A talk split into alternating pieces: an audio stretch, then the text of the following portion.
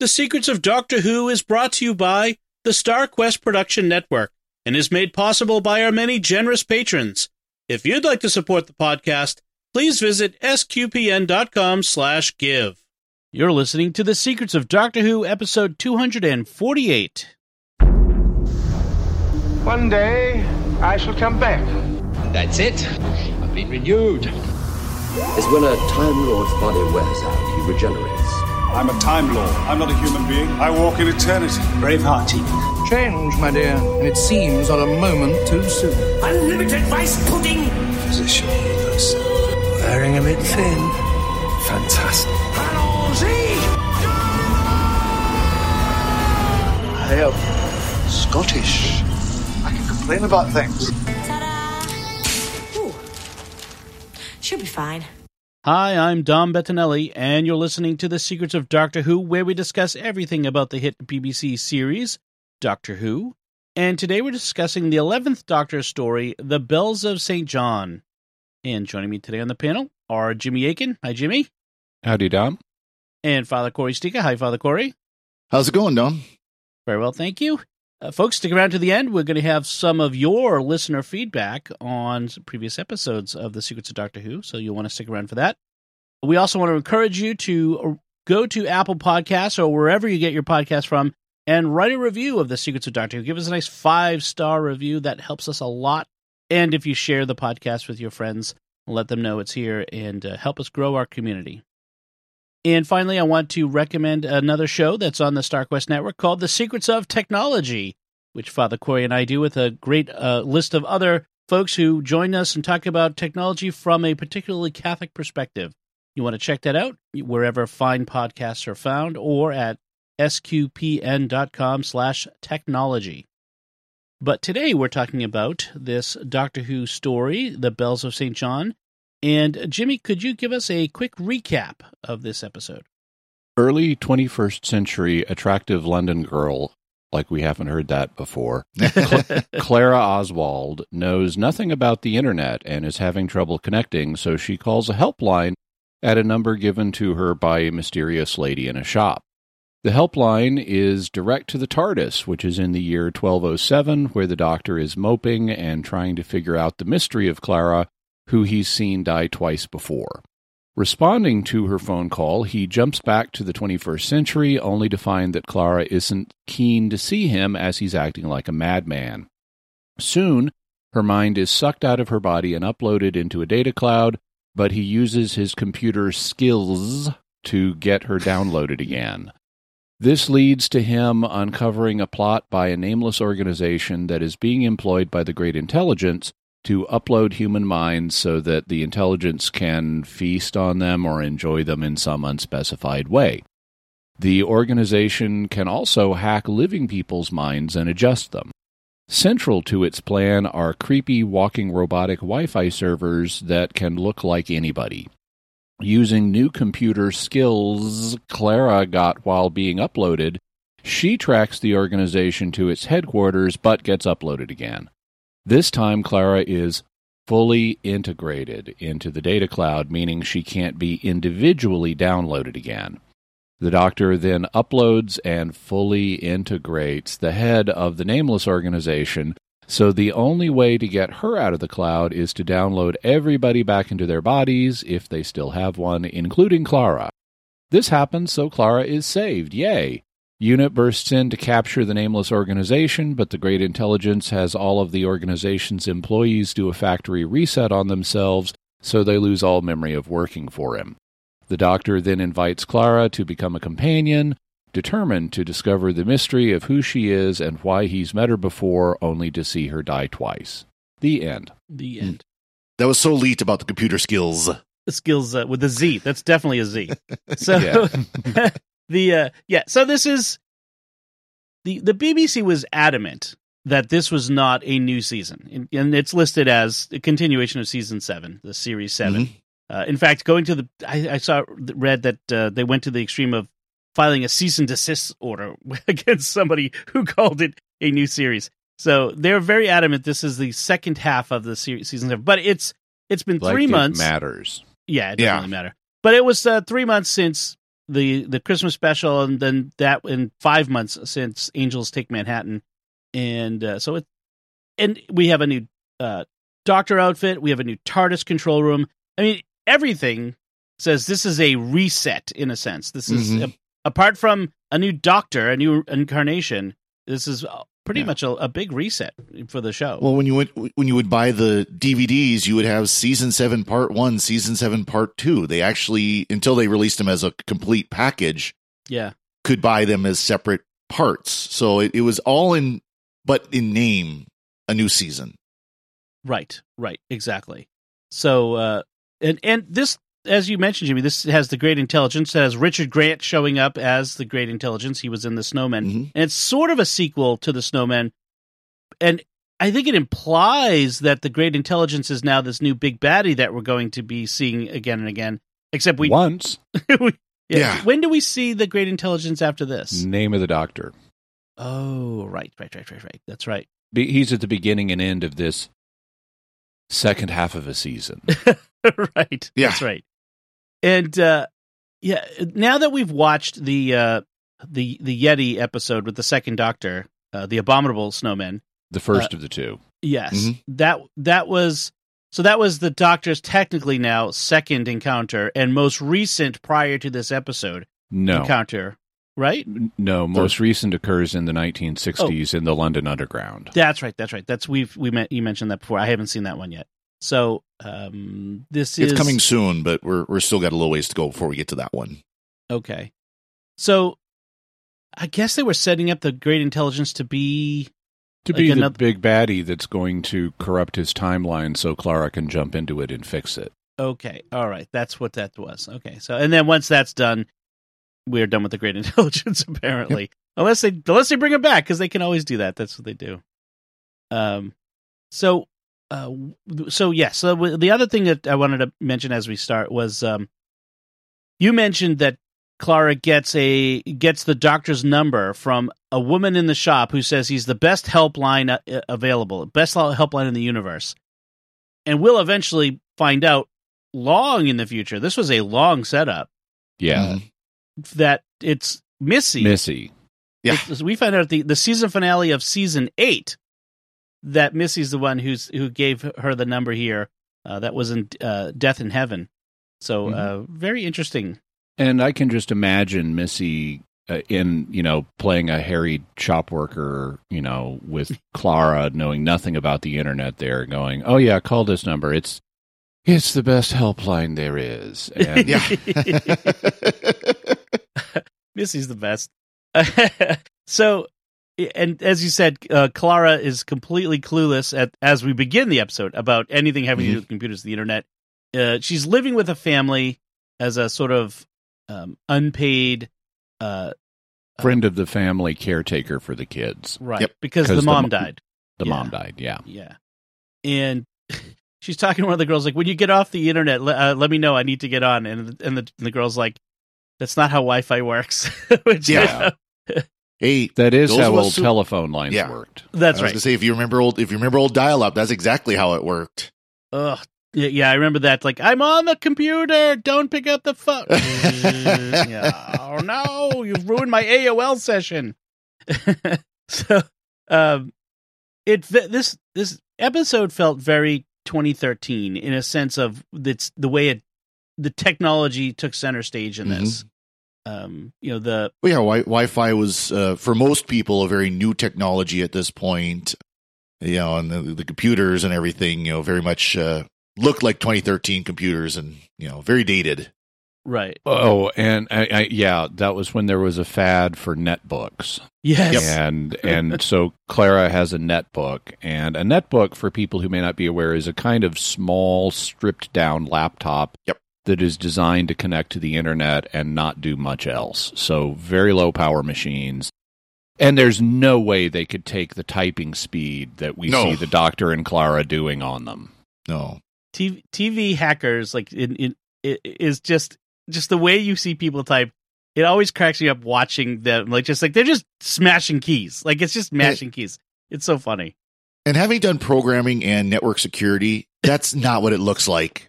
That's absolutely nothing what it looks like. There's no such thing as a code works. fight. People aren't literally fighting with each other on keyboards back and forth. It just doesn't work that way. Sorry. if you want to see a, a TV show that really kn- understands computers and does it really well, you watch Mr. Robot, which is now available on Netflix, by the way. Uh, oh, it, it, uh, it it's if you it, from the computer e- science e- perspective, it's awesome. Yeah. f- Well, I know on Mr. Robot they make the effort to have all the hacking be actually possible. Right. I Mhm. still think they dramatize it though. You know, Of it's like they have people typing faster and not making it the number of mistakes they'd really make while typing. Yeah, Mm. that's true. So the By the, title. by, the- oh, by the way, notice that this is Steven Moffat doing a common Steven Moffat thing in this episode in terms of finding the monster, which is taking something from normal life and trying to make it scary. right? So that explains the Weeping Angels. It explains the Hush episode. It explains here we're making Wi-Fi scary. We've had, uh, you know, this is a regular thing Mhm. these days. Ta find some aspect of modern life and then make it scary. Yeah, I mean that whole opening sequence, that teaser of the guy, the voiceover warning of danger and uh, showing images of people using their computers in different places, and then clicking. People, this is re- a real warning. Don't click on unknown Wi-Fi hotspots. Yeah. Like, Yeah. Don't do that. Yeah. Especially in a language you don't understand. Yeah, you're not going to get uploaded into the internet, but you could probably get your system hacked and, or a virus or something. So don't do that. But but uh, so and if it's in Aurebesh, don't do that either. so, but uh, the, the Aurebesh is the uh, alphabet from Star Wars, which it looked a lot like. Uh, Yeah. But in any in any case, it was an interesting opening sequence where it is that you know the the banal, the normal, becomes very sinister very quickly. Uh, you know, if- Mhm. if you click on it, you will die within 24 hours. So it was. I thought that was, It was, a lot like, uh, yeah, it was kind of like The Ring in that respect. Mhm. Yes. If you Yeah. watch this video, you will die in 24 hours. It's very Or sinister. old, if you want to go old school, like The King in Yellow. Hmm. Oh yes, which is a a book that was said to make you insane. It you was read a. It was well, no, it was a. So it's a. It is a real book of short stories that all feature a play called The King in Yellow that we get little snippets of. But if you read the complete King in Yellow, which does not exist, it curses you in some way, and some some horrible thing will happen to you if you've, if you've actually read The King in Yellow. I I read a book, an alt history book by Stephen Stirling that Mhm. incorporated that into the story and made it real. Mhm. Uh, in a way, it was it was fascinating. It was kind of really creepy too. I prefer the Monty Python, the joke that that the killer joke. Mm-hmm. The That What? was that. There was this skit in Monty Python where there was a joke that was so funny you would die after reading it. Oh. you would die laughing, and so they weaponized it during World War II. right. where they Yeah. broadcast it to the Germans, and either either Good. you know each soldier would have a little bit of the joke, and they would broadcast the whole joke, but none, none of them had the whole joke. Geschicke hell gesput. Yeah. so, oh, that's good. So, uh, one one one scientist heard two syllables of the joke and spent several weeks in hospital. Monty Python. Humor is an emergent property, though. Y- yes, Yeah. yes. Yeah. So, I wanted to talk a little bit about the title of the episode, "The Bells of Saint John," because it has a couple of meanings. Sure. So, Mhm. so a monk shows up at the doctor at the monastery uh, where the doctor is hiding out in 1207 in Cumbria, uh, saying the bells of Saint John are ringing. And what it what it turns out that the phone in the police box uh, that is the TARDIS, there's a like a phone door on the front that is the doctor says never is not supposed to work, but apparently does. Um, and the, there's the sign on the front of the police box of this version of the police box, anyways, of the, of the TARDIS that says St. John Ambulance. So these are the bells of St. John, the of Right. the so, so the parent. But there's also a, a nursery rhyme called Oranges and Lemons, which I used to uh, recite to my kids. Uh, Oranges and lemons say the bells of St. Clemens. Pokers You and owe- tongs say the bells of St. John's. oh, I haven't heard. Okay, so that version of oranges and lemons, I'm not familiar with. Yeah. There's another version where it's oranges, oranges and lemons say the bells of Saint Clemens. You owe me five farthings. Say the bells of Saint Martin's. Right. And then it continues on, but Saint John is not mentioned. It's there's there are a couple versions, and one of Mhm. the versions includes the bells of Saint John. So well, since it's a folk rhyme, versions are to be expected, I guess. Right. And uh, they end with the alternate version ends with Here comes a candle to light you to bed, and here comes a chopper to chop off your head, because that's how Victorian nursery rhymes go. Yeah. They're very. My kids actually were talking about that last night, nursery rhymes. They're very creepy. Uh, and by chopper, they mean axe. yes. Yes. Yeah. Um, and and it, uh, uh, it's theorized it was part of a kids game where the arms like they hold hands, and as the kids process through the last one through, the chopper chops them. You know, they they lower their Mm. arms and they trap them in it. Uh, but anyway, that's that would have been familiar to to a British audience, especially the oranges and lemons. So the I mean, as soon as I heard the bells of St. John, I start reciting it in my head, like the bells of Hmm. you know the oranges and lemons. Um, so it it's a uh, it would have been familiar in that case as well. So I just thought that was an interesting little connection. Yeah. And oranges and lemons does come up in Doctor Who in a couple places, but probably not related to, to this. It, it comes up other places too. It's in 1984 by George Orwell, for Yes. example. That's Mm. right. That's right. You know, the references to the bells of St. Clemens, the bells of St. John's, the bells of St. Martin's. These are all churches in the London area. Yeah, and, And, it- so it- they would be incorporated into nursery rhymes in the area. That's right. Right. Yeah, people have gone through and they've tried to identify which particular church would have fit which, you know, which which St. John's and which St. clement's and that sort of stuff. Um, one thing about this story is it has a very close resonance to the tenth Doctor story, Idiot's Lantern, which is about Mhm. people being trapped into the new technology of the time, being sucked up into it by an alien intelligence, an alien disembodied intelligence that wants to feed. That was off them. the TV lady. Feed Yep. me. right, and Yeah. Magpie Electronics, uh, Mhm. which I, I f- I thought they missed a beat when they didn't have the the organization be called Magpie. I just you know Th- This also has a striking similarity to the Twelfth Doctor story arc, where Missy is uploading people into the Mm. into a simulated cloud-based afterlife. yeah Right. they keep And- yeah they kept going to this idea like TVs like you said TV is a uh, is a ubiquitous you know everyday occurrence and making it sinister and that sort of stuff and I I think people feel like technology is uh, ubiquitous enough but other enough for most people that it it's it's sort of I, I'm not sure how it works, so it makes me worry about it, even though it's all around me here.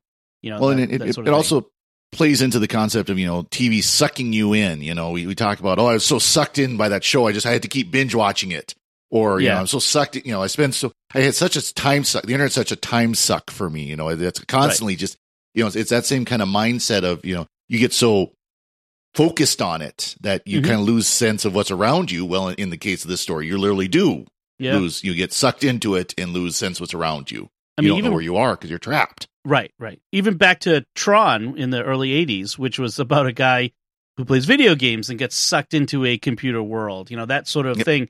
This has been a a a, a, con- a constant trope in yeah, in, in in in entertainment ever since then that they kept going back to. So it's it's interesting that they that this is so similar to that story that they they went back to it. There are even dramaturgical parallels where people get sucked into a play, Mhm. Oh, yeah. Oh yeah, yeah. like in uh, the Real Inspector Hound.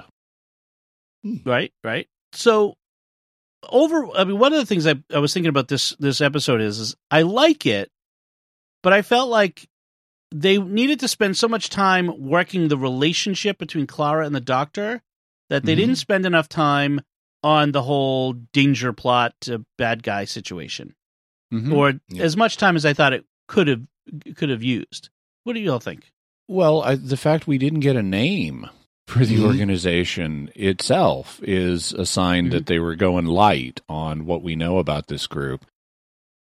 And it was, I mean, this is it, fundamentally this episode introduces the Doctor to Clara as a companion, so we need the two of them spending a lot of time together and bonding and having experiences and being under threat, and we get all of that. But then we have very little idea what this organization is actually doing. We know it's uploading minds for the great intelligence, and he needs them for reasons, Right. but we don't know what those reasons are, or who these people are, or how they are keeping all of this quiet. when They- people they- suddenly keel over after connecting to their Wi-Fi network. they they kind of hint at it at the end what it's doing and basically it I can't remember the exact the way it phrased it but basically it's it's learning off of these people it's it's feeding off of their knowledge their experiences and everything and so it's learning off them but it's it's just like one line that was just kind of a quick hint of you were I've I've grown enough from these people anyway you know right at the end before he before he has uh, the the head of this organization do her uh, factory reset but basically I, I've gotten what I've needed out of this. We're good now. You know, we're done now. Right. I feasted on many minds. I have grown, but now it's time for you to reduce. He says to Miss Yeah. Kizlet. Yeah. So it was just that one line just kind of hints at the, the whole purpose of it was was for the great intelligence to expand its intelligence. Right. Yeah. There's another hint at feeding involved earlier on when uh, she says that he needs free range human minds. hmm Yes. Yes. It makes Yep. it sound like humans, like cattle, that sort of thing. Well, she, they actually use that analogy. Yeah. Yep. Um. So, a couple of interesting little tidbits. Uh, we find out that the, the the family that Clara is living with is called the Maitlands. Their their Wi-Fi password is RYCBAR one two three, which stands for Run You Clever Boy and Remember, which the Doctor Mhm. hears her say is, and that's what uh, Oswin said to him. Uh, and the three, one, two, three, she's the third Clara that he's encountered. Yeah. Yeah. Um, when when she's sucked into the uh the cloud, she's downloaded into the cloud or uploaded, whichever word they choose at the Uploaded. moment. Yeah. Yep. Uh, the people ask, "Where am I?" Which is the question that Oswin Oswald asks when she realizes she's a Dalek in Asylum of the Daleks. Mhm. And uh, she also chooses Oswin as a username when she's logging into something. which is a portmanteau of Oswald for the win. Right. Yep.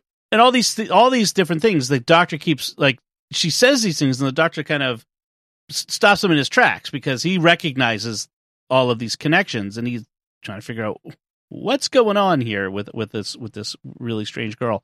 So uh, he uh, they're they're laying all these seeds for us to pick up later on when she becomes the Impossible Girl traveling through his time.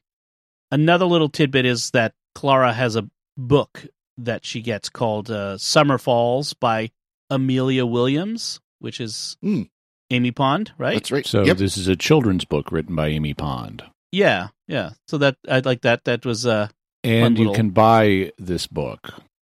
oh they they created a book after Mhm. the fact. Oh, Well, or in conjunction with, or something like that. And basically, if I understand correctly, it's like three novellas, one of which is Summer Falls. But that's the cover story, and it's got uh, uh, it's it's got the same cover that we see in the show. Okay. Well, and there's it, there's a great line there where uh, the daughter's reading this and uh, The says, sun. "Well, what chapter are you on? Chapter ten? Oh, chapter eleven. You'll love it." And of course, reference. You'll to cry 11. your eyes out. You'll cry Yeah. your eyes out. That's right. Chapter 11's the best. 11's the best, she says. Yeah. Referring a, a subtle reference to the to the 11th Doctor. Yep. Um, it is interesting that in this story that the the Doctor is finally able to save a Clara. That, I mean, that's really a big part of this. Is he and he's willing to sacrifice people. Like when that doubt, like you mentioned, Jimmy, in the in your recap, when when they make the the force when he forces them to download all of the people that they've uploaded, a lot of those bodies are people's bodies are gone for whatever. Uh, and I hope none of them have been. In in fact, the great ma- the great majority of them. yeah, hmm and so they're going to die when they're downloaded. I mean, that's a ethically Which- they kind of glide right over that. Well, the doc no, the the doctor justifies that on the grounds of it's better to die than to be trapped in this living hell of constant. I don't know where Yeah. I am. I don't know where I am. yeah, that is true. That is true. Yeah, he does bring that up. Um, but It's by the way, it's pretty cl- scary the first time that happens to Clara, and he comes in, he breaks into her house and finds her body there on the ground, dead. Mhm. And out of the machine is coming her voice, and she's just panicking. I don't know where I am. Yeah. and that's actually pretty creepy. it is. Yeah. It is. Well, especially since coming from a little girl with no back to her head. Spoonheads. I thought they were Cardassians. Different kind of spoonhead. They have spoons on the front, not the back. Yeah. right. Uh, it there is this Doctor Who ha- managed to have this casual, like a little bit of horror in it in the in when mass amounts of people die sort of in the background of these stories and we you know it's but it's not treated as upfront as how bad this is but it's you many people have been killed by this organization but we kind of glide uh, that's like i guess what i was going to say is that we kind of glide past that um you know we acknowledge a lot of people have been killed but we're moving on. You know, just like with the when the Cybermen take over, you know, in London and all that sort of stuff. It's like the, you have this this horror element that's there in the background, and it's kind of interesting. It's one of the reasons why uh, my little kids don't watch Doctor Who yet because Mhm. I don't think they would handle that well. That that they would be particularly sensitive to. But what about all those people?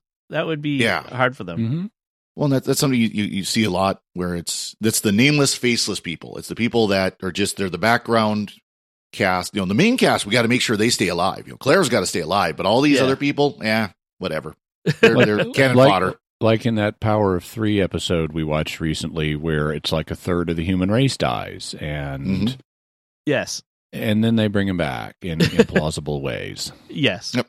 but n- yeah, it it's interesting. That, uh, I mean, it's TV. It's what they do. But uh, yeah, it's it's they hard could do it better. to, yes.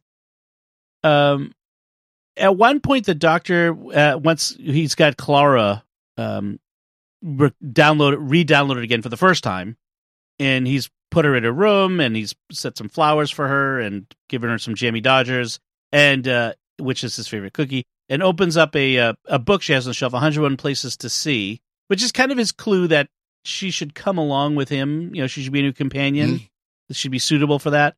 And there's stuff inside including a leaf. Doesn't isn't there the something leaf about will the leaf will become important. Yeah. Okay, that's what I thought. That's what I thought. I ha- I didn't go back and dig dig through to find out where the leaf is, but there was some stuff in there that will become important later.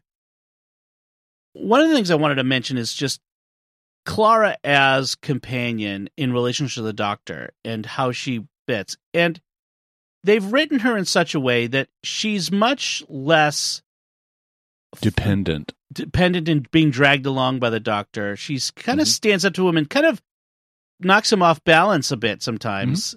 Um, I, I I have in my notes er, from early in the episode that it's interesting to see the doctor pursuing a resistant companion mm, because initially she's not giving him the time of day.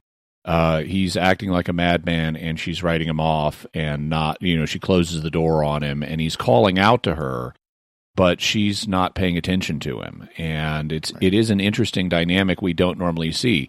Uh, we sometimes see a little bit of hesitance on the part of companions, like when Rose first met the Ninth Doctor, but then it, they they end up becoming very dependent on the Doctor, the way Rose did, and Clara doesn't. She even at the end of the episode, when he gives her the companion invitation, um, she's like, "Come back and ask me tomorrow." And Mhm. why? Because tomorrow I might say yes mm. and and he's like you, you understand i'm just going to push this button and it'll be tomorrow for me and she's like yeah i don't care ask me tomorrow Yeah. yeah, I mean, she feels a lot like some of the uh, companions from, like, say, the like, what was it, Romana or not Mhm. Tegan? Who is the one? Nyssa. Um, Mhm. I mean, Nyssa did, is has a completely different personality from Clara, but she's got more agency with the Right. Doctor, like more. zoe is like that too but clara Mhm. is more like i'm not going to live on the tardis full time which is that's new Yep. all of the previous companions have ended up living on the TARDIS full time. And Clara sets boundaries in a way that most companions previously have not. But there have been companions like Zoe and Leela and Romana who had more agency and would Mhm. stand up to the doctor more. Zoe would even compete with him at times Mhm. about who's the better scientist. Mm, interesting. It is kind of funny that there's a stereotype, especially classic Who companions, the women being, you know, the the screamers, and of course, there's one or two that they'd sit there and, you know, every time who was who's the one that she's actually was known because of her the, Mel? Mel Mel's one she could do the pitch. She could actually scream at pitch. Yeah. please please scream at F sharp so it'll match the outro music. Yeah, there, there's a couple couple others where that's what they're known for. It's like on a drop of the hat they would screech. Yeah. It's just like that. That's not what most of the women companions in the history of Doctor Who were like. Yeah, Yeah. there's a lot of them that they were more dependent on the Doctor, uh, but there a lot of them aren't. I think that's in particular something, the dependence on the doctor is something that, especially emotional dependence, is something that really has been on, something in New Who. Yeah. Mm. In classic Who, they were not as, they were not emotionally dependent on the doctor in the Yeah, same not way. emotionally at least. Ace Yeah. certainly was not. And neither was Jo Grant. I mean, she's like, Mhm. I'm a professional escapologist and I'm going to do what I want regardless of what you tell me. Right. Mhm. Uh, Sarah Jane is another one who's very independent. Yeah, that's true. That's true. Yeah, th- th- it's interesting how the stereotypes arise, but they don't really fit the the data. The, Yeah. the- Oh, and going all the way back, Barbara. I mean, Yeah, she yeah. was not emotionally dependent on the doctor. yeah. Susan, Whereas Susan, was, Yeah. but Susan's his granddaughter, so there's a Mhm. justifiable on in universe reason for that. and Vicky kind of was too. I think right so far anyway, as I've seen. I feel like she's she's Yeah. not quite Barbara, but she's not quite Susan because she's not his granddaughter, but Yeah. she seems more dependent on him. well, she he's she's an orphan, and he's the only person she's got right now. Exactly, exactly. Um, yeah. The other thing that was interesting to me that I was talking with Father Cory as we were getting just before we got started was it, Clara always seems to me like, oh, she's an 11th Doctor companion who kind of held over a little bit with the 12th Doctor, but she's only with the 11th Doctor for half a season, and she's with the 12th Doctor for, For two multiple. whole seasons. Mhm. And Yeah. so I- I thought that was a interesting how I don't know if that's if that if that's true for you guys, but for me, it, she always seems like she's an eleventh Doctor companion. She's much more connected with him, and we've talked about that in the, in the past about how the you know grumpy twelfth Doctor shows up, and she her relationship with him is much different. She's the one who's off balance at that point. Well, and they they start her off as you know with, with again this the doctor is my boyfriend that comes up very quickly in this season, but then you know um, when the twelfth Doctor comes in that that changes immediately. Right. Right. Yeah, that becomes much more of a companion and not yeah, re- emotional relationship in that case. Um interesting. So uh one of the I, I did want to point out another technology thing that I thought was fun because when you whenever you talk about technology in in shows like this, they be, especially internet technology, it does become dated. There's at one point where Clara, the hacker the- with skills is able to find out where the enemy is. They're in the, the Shard, which is a, a, a famous Mhm. skyscraper in London, uh, because all the po- workers there post where they work on social media on Facebook, Twitter, Google Plus, Foursquare. Yeah, I rem- remember Google Plus. Yeah, it was uh, it's funny. It's it's it's funny how quickly things become very set in a time that you know because of the technology, which is the danger, I guess, of do, of doing tech based episodes of of stories like this. So uh, I thought that was fun. I thought it was fun. There were a number of fun little things in the dialogue, which you would expect from Steven Moffat. Like when, at the beginning of the episode, when Clara's calling the doctor on the TARDIS phone, they realize it's different times of day for them. Yeah. And Mhm. he says, "Oh, am I, she says, "Oh, am I calling a different time zone?" And is he's like, "You have no idea yeah, because he's in 1207." Yeah. then when he shows up, she says, How did you get here? And he says, Well, I was just in the neighborhood. How are you talking to me? On my mobile phone. And he gestures back to the TARDIS. Yeah. and he says, It's a surprisingly accurate description. Which, of course, it is. Yes. I also like a bit where after, you know, she's had a sleep after being re-downloaded and letting her her mind reintegrate or whatever. And he's been keeping himself busy during that time and she's talking to him after she wakes up about what were you doing while I was asleep. And he says, "Oh, I did this and that and I found a, dis- a disassembled quadricycle in the garage, so I put it back together." and she's like, "I don't think you did." And he he he says to himself, I invented the quadricycle. and, and, and I can I can only imagine that he like went into the garage and found a couple of bicycles and said, "Oh, a disassembled quadricycle. I need to put these together." Yeah. There's a there's a fun line at one point where the the doctor is trying to describe to Clara what's going on with the the the, the Wi-Fi, and he says, you know, suppose there was something living in the Wi-Fi, harvesting human minds. extracting them. Imagine that human souls trapped like flies in the World Wide Web, stuck forever, Yeah. crying out for help. And she says, "Isn't that basically Twitter?" Yeah. Yeah, In exactly. 2021, that's even more true. I thought that was a that was a pretty good line. But there was also he saw that as the evidence for wait, di- didn't you not know anything about computers before? And so mm-hmm. something was added to her brain when she was uploaded. Well, and that's that's one thing that's kind of a c- recurring theme in this is the idea that that people's brains can be hacked, and they even use that phrase. You know, did you hack my brain? Right. But that you know she could tweak people's reactions. Like, oh, she wants this guy, her second in command to be more paranoid, so she makes him more paranoid and less trusting, and right. wants IQ, higher IQ, and things like that. If only you could do that. You could just push a slider and you know make yourself smarter. that sort of thing. I, I did think the idea of then doing a factory reset was very clever. If you've established you can just manipulate people like using settings on an iPad, then there's going to be a factory reset to undo all those Mhm. settings tweaks you did.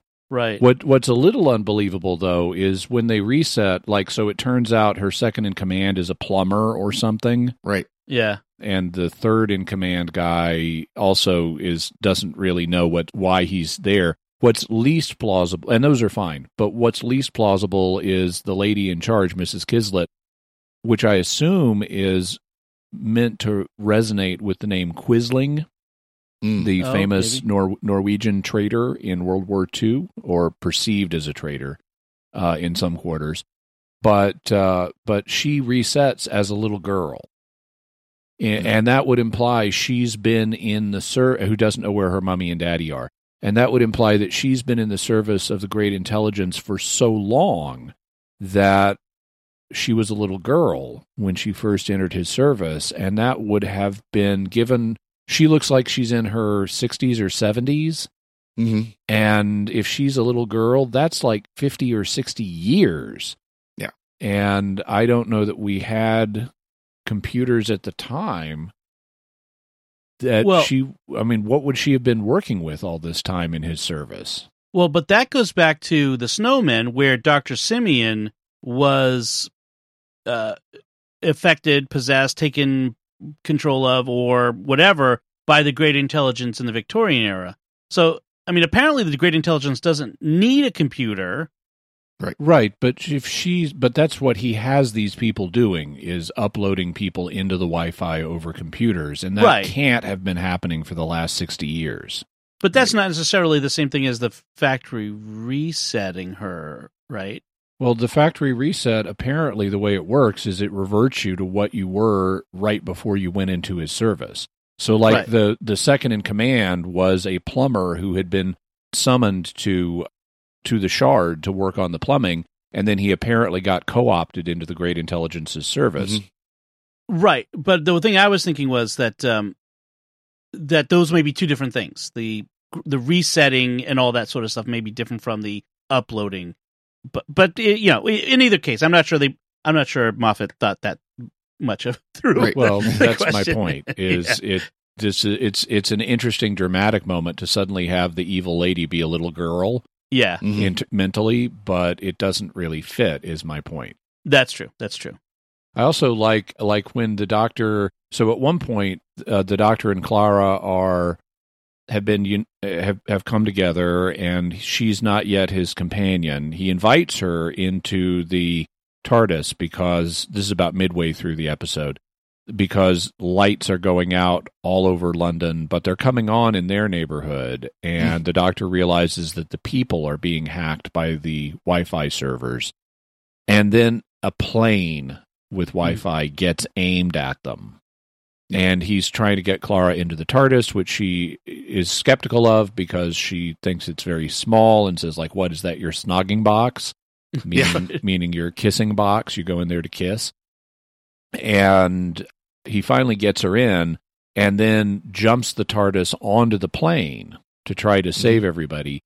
But she has this cup of coffee or tea that she was Right. drinking in that scene before. And all throughout the chaotic plane rescue scene, she's got the cup of tea in her hand. And Right. I like the presence of the cup of tea throughout this dramatic sequence, and she just hangs on to it.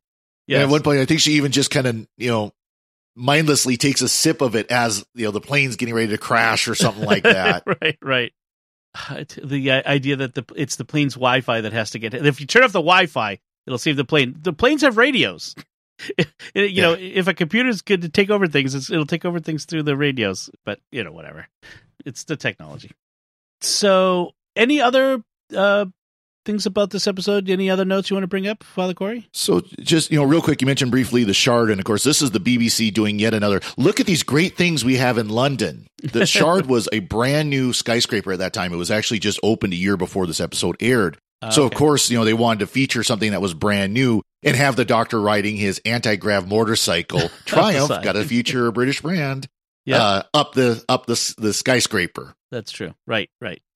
yeah, I like the I like where he says to the guy who'd been taken over by the Wi-Fi, uh, "Did you miss the part where I said anti-grav Olympics?" Yeah. Well, and, and then there's another thing where they, it, there's there's points where they're showing that the Doctor and Clara is being followed by, through pictures, and of course, this is the you know concern that we still people still are worried about today about being able to be tracked through things like closed circuit TV, through pictures, through pictures, yeah. videos, upload their videos or pictures and so on. And so that was you know a, an emerging concern at that point that this show came out as well is how can we be tracked when these pictures you know they do post what the GPS location is within the picture itself, right, right. within the metadata of the picture. So that's still a concern that people have today is that, you know, being able to be tracked through stuff like, again, like I said, you know, the, the security cameras and stuff like that, that are much more widely available today than they, than they even were in 2013. and particularly in London, which has often depicted as being unusually security intrusive with security cameras. Yeah right. In fact, uh, Very Mrs. much so. Mrs. Kizlet actually brings that up at one point. I love uh, what she says. Uh, I, I love uh, how all the cameras in London or something like that. It's very helpful. Yep. Jimmy, any final notes? We have a little bit of interesting Steven Moffat world building retconning. Uh, you know, we've noticed in previous episodes that the Doctor frequently lands the TARDIS away from where he wants to go. Mhm. And, like, why is that? Well, this episode we get an explanation because the Doctor lands the TARDIS on the next day to confront the evil people who don't have a name. and he then takes a motorbike to go confront them. And Clara is like, Why didn't you just land the, the TARDIS closer to them? And he says, Because it's the most powerful ship in the universe, and I don't take it into battle because I don't want it falling into the wrong hands. Mhm. Right. So there's a little retcon for us of all those cases where the doctor could have landed closer and didn't for no reason other than to generate drama. To Except when us- he does. Except when he does, yeah. Yeah. I also thought it was cool where the doctor, so the doctor and Clara have gone to a restaurant on top of some other tall building in London, and a spoonhead that's one of the Wi Fi servers shows up and impersonates the doctor to Clara, and that's how she gets re uploaded and fully integrated. Just add two words and you get to change the rules and then I, it's a nice reveal where the doctor then gets on the bike and and goes to the shard and drives up it. I was thinking it was going to be the Gherkin, which is another similar glass skyscraper in London, but it was the shard this time. And he drives up the side and crashes into Miss Kizlet's office, and uh, she's talking to him. And we have a really nice reveal where, uh, despite the tension between the two of them, he's saying, you know, she's saying, like, I can't download her without downloading everybody. Why would I do that? And he says, because I'm going to motivate you in a minute.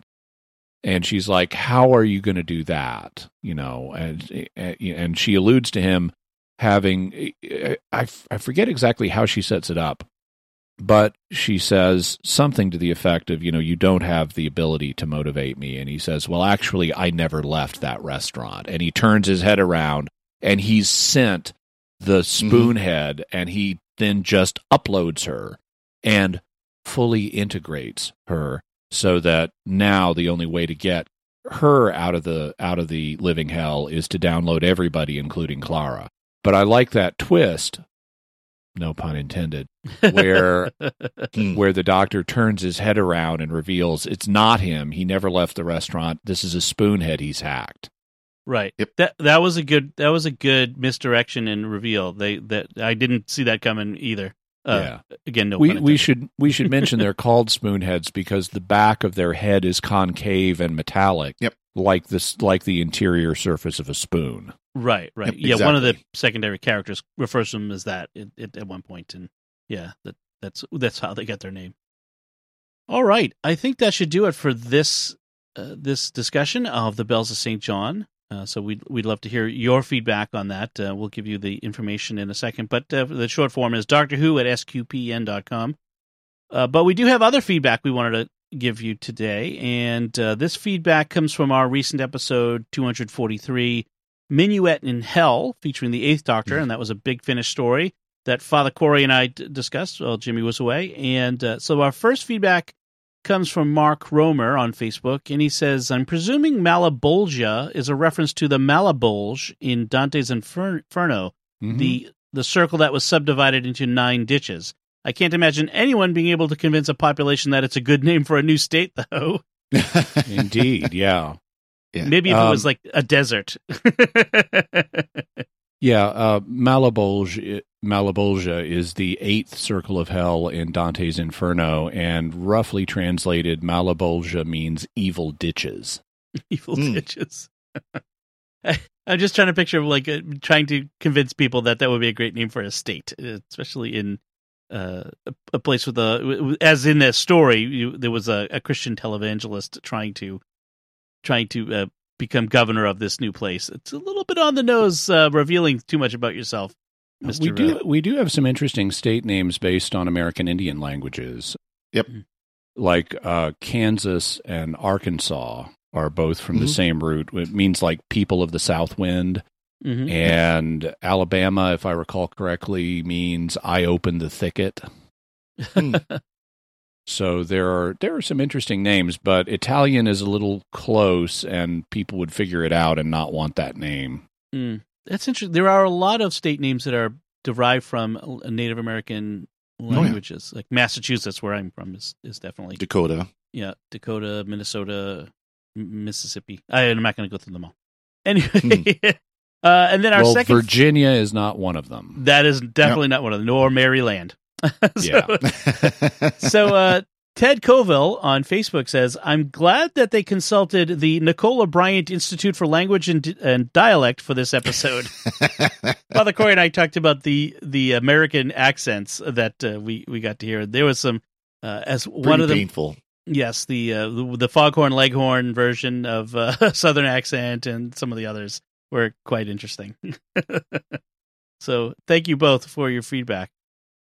Uh, that should do it for now. Uh, before we finish, I want to take a moment to thank our patrons who make it possible for us to create the Secrets of Doctor Who, including Chris D, Adam B, Mark B, Nellie B, and Lynn Z. Not B. I thought you, you probably thought I was going to Hmm. say B there, but Lynn Z. Their generous donations at sqpn.com/give make it possible for us to continue the Secrets of Doctor Who and all the shows at StarQuest. You can join them by visiting sqpn.com/give. And of course, we'd like to thank Victor Lambs, who edits the show for us every week. So that's it from us. What did you think of the Bells of St. John? You can let us know by commenting on the show at sqpn.com or the Secrets of Doctor Who Facebook page, or send an email to Doctor Who at sqpn.com.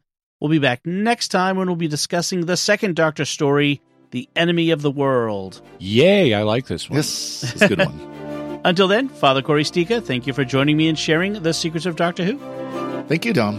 Jimmy Akin, thank you as well. Thanks, Tom. And once again, I'm Dom Bettinelli. Thank you for listening to the Secrets of Doctor Who on StarQuest. And remember, I can't tell the future. I just work there. Right. This is going to be fun.